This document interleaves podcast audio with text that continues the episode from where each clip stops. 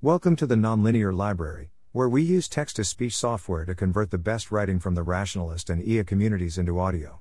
This is Three Worlds Collide, Part 4 Interlude with the Confessor, 4 eighths, published by Eliezer Yudkowsky. The two of them were alone now, in the conference chair's privilege, the huge private room of luxury more suited to a planet than to space. The privilege was tiled wall to wall and floor to ceiling with a most excellent holo of the space surrounding them the distant stars, the system sun, the fleeing nova ashes, and the glowing ember of the dwarf star that had siphoned off hydrogen from the main sun until its surface had briefly ignited in a nova flash. It was like falling through the void. Akon sat on the edge of the four poster bed in the center of the room, resting his head in his hands. Weariness dulled him at the moment when he most needed his wits, it was always like that in crisis, but this was unusually bad. Under the circumstances, he didn't dare snort a hit of caffeine, it might reorder his priorities. Humanity had yet to discover the drug that was pure energy, that would improve your thinking without the slightest touch on your emotions and values. I don't know what to think, Akon said. The ship's confessor was standing stately nearby, in full robes and of silver. From beneath the hood came the formal response What seems to be confusing you, my friend? Did we go wrong? Akon said. No matter how hard he tried, he couldn't keep the despair out of his voice. Did humanity go down the wrong path? The confessor was silent a long time. Akon waited. This was why he couldn't have talked about the question with anyone else. Only a confessor would actually think before answering, if asked a question like that. I've often wondered that myself, the confessor finally said, surprising Akon. There were so many choices, so many branchings in human history, what are the odds we got them all right? The hood turned away, angling in the direction of the super happy ship, Though it was too far away to be visible, everyone on board the impossible possible world knew where it was. There are parts of your question I can't help you with, my lord. Of all people on this ship, I might be most poorly suited to answer. But you do understand, my lord, don't you, that neither the baby eaters nor the super happies are evidence that we went wrong? If you weren't worried before, you shouldn't be any more worried now. The baby eaters strive to do the baby eating thing to do, the super happies output the super happy thing to do. None of that tells us anything about the right thing to do. They are not asking the same question we are, no matter what word of their language the translator links to or should. If you're confused at all about that, my lord, I might be able to clear it up. I know the theory, Akon said. Exhaustion in his voice. They made me study metaethics when I was a little kid, 16 years old and still in the children's world. Just so that I would never be tempted to think that God or ontologically basic moral facts or whatever had the right to override my own scruples. Akon slumped a little further. And somehow, none of that really makes a difference when you're looking at the lady third, and wondering why, when there's a 10 year old with a broken finger in front of you, screaming and crying, we humans only partially numb the area. The confessor's hood turned back to look at Akon. You do realize that your brain is literally hardwired to generate error signals when it sees other human shaped objects stating a different opinion from yourself. You do realize that, my lord? I know, Akon said. That, too, we are taught. Unfortunately, I am also just now realizing that I've only been going along with society all my life, and that I never thought the matter through for myself, until now. A sigh came from that hood. Well, would you prefer a life entirely free of pain and sorrow, having sex all day long? Not really, Akon said. The shoulders of the robe shrugged. You have judged. What else is there? Akon stared straight at that anonymizing robe, the hood containing a hollow of dark mist, a shadow that always obscured the face inside. The voice was also anonymized, altered slightly, not in any obtrusive way, but you wouldn't know your own confessor to hear him speak. Akon had no idea who the confessor might be, outside that robe. There were rumors of confessors who had somehow arranged to be seen in the company of their own secret identity. Akon drew a breath. You said that you, of all people, could not say whether humanity had gone down the wrong path. The simple fact of being a confessor should have no bearing on that, rationalists are also human. And you told the Lady Third that you were too old to make decisions for your species. Just how old are you, honorable ancestor? There was a silence. It didn't last long. As though the decision had already been foreseen, pre-made and pre-planned, the confessor's hands moved easily upward and drew back the hood, revealing an unblended face, strangely colored skin, and shockingly distinctive features. A face out of forgotten history, which could only have come from a time before the genetic mixing of the 21st century, untouched by DNA insertion or diaspora. Even though Akon had been half expecting it, he still gasped out loud. Less than one in a million, that was the percentage of the current human population that had been born on Earth before the invention of anti agathics or star travel, 500 years ago. Congratulations on your guess, the confessor said. The unaltered voice was only slightly different, but it was stronger, more masculine. Then you were there, Akon said. He felt almost breathless and tried not to show it. You were alive, all the way back in the days of the initial biotech revolution. That would have been when humanity first debated whether to go down the super happy path. The confessor nodded. Which side did you argue? The confessor's face froze for a moment, and then he emitted a brief chuckle, one short laugh. You have entirely the wrong idea about how things were done, back then. I suppose it's natural. I don't understand, Akon said. And there are no words that I can speak to make you understand. It is beyond your imagining. But you should not imagine that a violent thief whose closest approach to industry was selling uncertified hard drugs, you should not imagine, my lord, my honorable descendant, that I was ever asked to take sides. Akon's eyes slid away from the hot gaze of the unmixed man. There was something wrong about the threat of anger still there in the memory after 500 years. But time passed, the confessor said, time moved forward, and things changed. The eyes were no longer focused on Akon, looking now at something far away.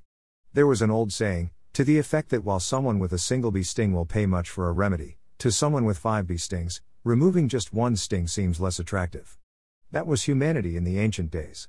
There was so much wrong with the world that the small resources of altruism were splintered among 10,000 urgent charities, and none of it ever seemed to go anywhere. And yet, and yet. There was a threshold crossed somewhere, said the confessor, without a single apocalypse to mark it. Fewer wars. Less starvation. Better technology. The economy kept growing.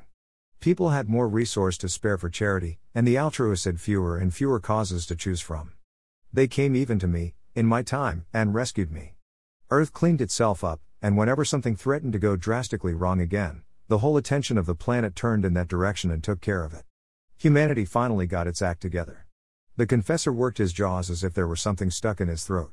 I doubt you can even imagine, my honorable descendant, just how much of an impossible dream that once was. But I will not call this path mistaken. No, I can't imagine, Akon said quietly. I once tried to read some of the pre dawn net. I thought I wanted to know, I really did, but I just couldn't handle it. I doubt anyone on this ship can handle it except you. Honorable ancestor, shouldn't we be asking you how to deal with the baby eaters and the super happies? You are the only one here who's ever dealt with that level of emergency. No, said the confessor, like an absolute order handed down from outside the universe. You are the world that we wanted to create. Though I can't say we. That is just a distortion of memory, a romantic gloss on history fading into mist. I wasn't one of the dreamers, back then. I was just wrapped up in my private blanket of hurt. But if my pain meant anything, Akon, it is as part of the long price of a better world than that one. If you look back at ancient Earth, and are horrified, then that means it was all for something, don't you see? You are the beautiful and shining children, and this is your world, and you are the ones who must decide what to do with it now. Akon started to speak, to demur. The confessor held up a hand. I mean it, my lord Akon. It is not polite idealism. We ancients can't steer. We remember too much disaster. We're too cautious to dare the bold path forward. Do you know there was a time when non consensual sex was illegal? Akon wasn't sure whether to smile or grimace. The prohibition, right? During the first century pre net? I expect everyone was glad to have that law taken off the books. I can't imagine how boring your sex lives must have been up until then, flirting with a woman, teasing her, leading her on, knowing the whole time that you were perfectly safe because she couldn't take matters into her own hands if you went a little too far. You need a history refresher, my Lord Administrator. At some suitably abstract level. What I'm trying to tell you, and this is not public knowledge, is that we nearly tried to overthrow your government. What? said Akon. The confessors? No, us. The ones who remembered the ancient world. Back then, we still had our hands on a large share of the capital and tremendous influence in the grant committees. When our children legalized rape, we thought that the future had gone wrong. Akon's mouth hung open. You were that prude? The confessor shook his head. There aren't any words, the confessor said, there aren't any words at all by which I ever could explain to you. No, it wasn't prudery. It was a memory of disaster. Um, Akon said. He was trying not to smile. I'm trying to visualize what sort of disaster could have been caused by too much non consensual sex. Give it up, my lord, the confessor said. He was finally laughing, but there was an undertone of pain to it. Without, shall we say, personal experience, you can't possibly imagine, and there's no point in trying. Well, out of curiosity, how much did you lose? The confessor seemed to freeze, for a moment. What? How much did you lose in the legislative prediction markets, betting on whatever dreadful outcome you thought would happen? You really wouldn't ever understand, the confessor said. His smile was entirely real, now. But now you know, don't you? You know, after speaking to me, that I can't ever be allowed to make decisions for humankind. Akon hesitated. It was odd he did know, on some wet level. And he couldn't have explained on any verbal level why. Just, that hint of wrongness. So now you know, the confessor repeated. And because we do remember so much disaster, and because it is a profession that benefits from being 500 years old, many of us became confessors. Being the voice of pessimism comes easily to us, and few indeed are those among the humankind who must rationally be nudged upward. We advise, but do not lead. Debate, but do not decide. We're going along for your ride, and trying not to be too shocked so that we can be almost as delighted as you. You might find yourself in a similar situation in 500 years if humanity survives this week. Ah, yes, Akon said dryly. The aliens. The current problem of discourse. Yes. Have you had any thoughts on the subject? Only that I really do wish that humanity had been alone in the universe. Akon's hand suddenly formed a fist and smashed hard against the bed. Fuck it. I know how the super happies felt when they discovered that we and the baby eaters hadn't repaired ourselves. You understand what this implies about what the rest of the universe looks like, statistically speaking? Even if it's just a sample of two? I'm sure that somewhere out there are likable neighbors. Just as somewhere out there, if we go far enough through the infinite universe, there's a person who's an exact duplicate of me down to the atomic level. But every other species we ever actually meet is probably going to be, Akon drew a breath. It wasn't supposed to be like this, damn it. All three of our species have empathy, we have sympathy, we have a sense of fairness, the baby eaters even tell stories like we do, they have art. Shouldn't that be enough? Wasn't that supposed to be enough? But all it does is put us into enough of the same reference frame that we can be horrible by each other's standards. Don't take this the wrong way, the confessor said, but I'm glad that we ran across the baby eaters. Words stuck in Akon's throat. What?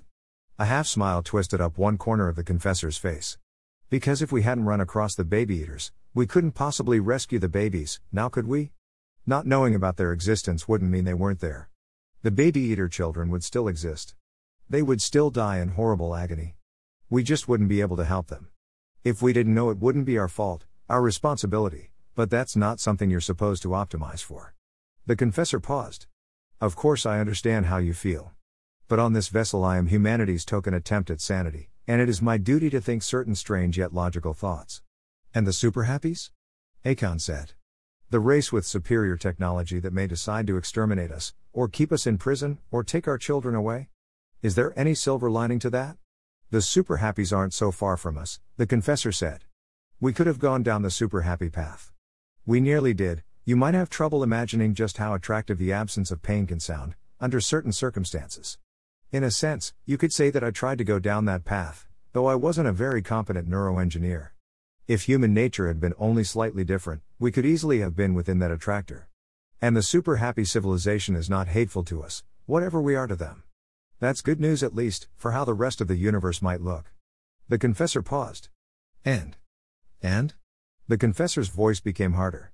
And the super happies will rescue the baby eater children no matter what, I think, even if humanity should fail in the task. Considering how many baby eater children are dying, and in what pain, that could outweigh even our own extermination. Shut up and multiply, as the saying goes. Oh, come on. Akon said, too surprised to be shocked. If the super happies hadn't shown up, we would have, well, we would have done something about the baby eaters, once we decided what. We wouldn't have just let the, the Holocaust, the confessor offered. Good word for it. We wouldn't have just let the Holocaust go on. You would be astounded, my lord, at what human beings will just let go on. Do you realize the expenditure of capital, labor, maybe even human lives required to invade every part of the baby eater civilization? To trace out every part of their Starline network, push our technological advantage to its limit to build faster ships that can hunt down every baby eater ship that tries to flee. Do you realize? I'm sorry. You are simply mistaken as a question of fact. Boy, thought Akon, you don't often get to say that to a confessor. This is not your birth era, honorable ancestor.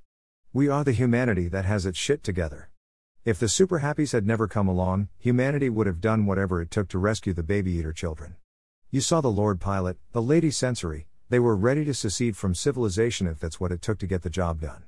And that, honorable ancestor, is how most people would react. For a moment, said the confessor. In the moment of first hearing the news. When talk was cheap. When they hadn't yet visualized the costs. But once they did, there would be an uneasy pause, while everyone waited to see if someone else might act first. And faster than you imagine possible, people would adjust to that state of affairs. It would no longer sound quite so shocking as it did at first. Baby eater children are dying horrible, agonizing deaths in their parents' stomachs. Deplorable, of course, but things have always been that way. It would no longer be news. It would all be part of the plan. Are you high on something? Akon said. It wasn't the most polite way he could have phrased it, but he couldn't help himself. The confessor's voice was as cold and hard as an iron sun, after the universe had burned down to embers.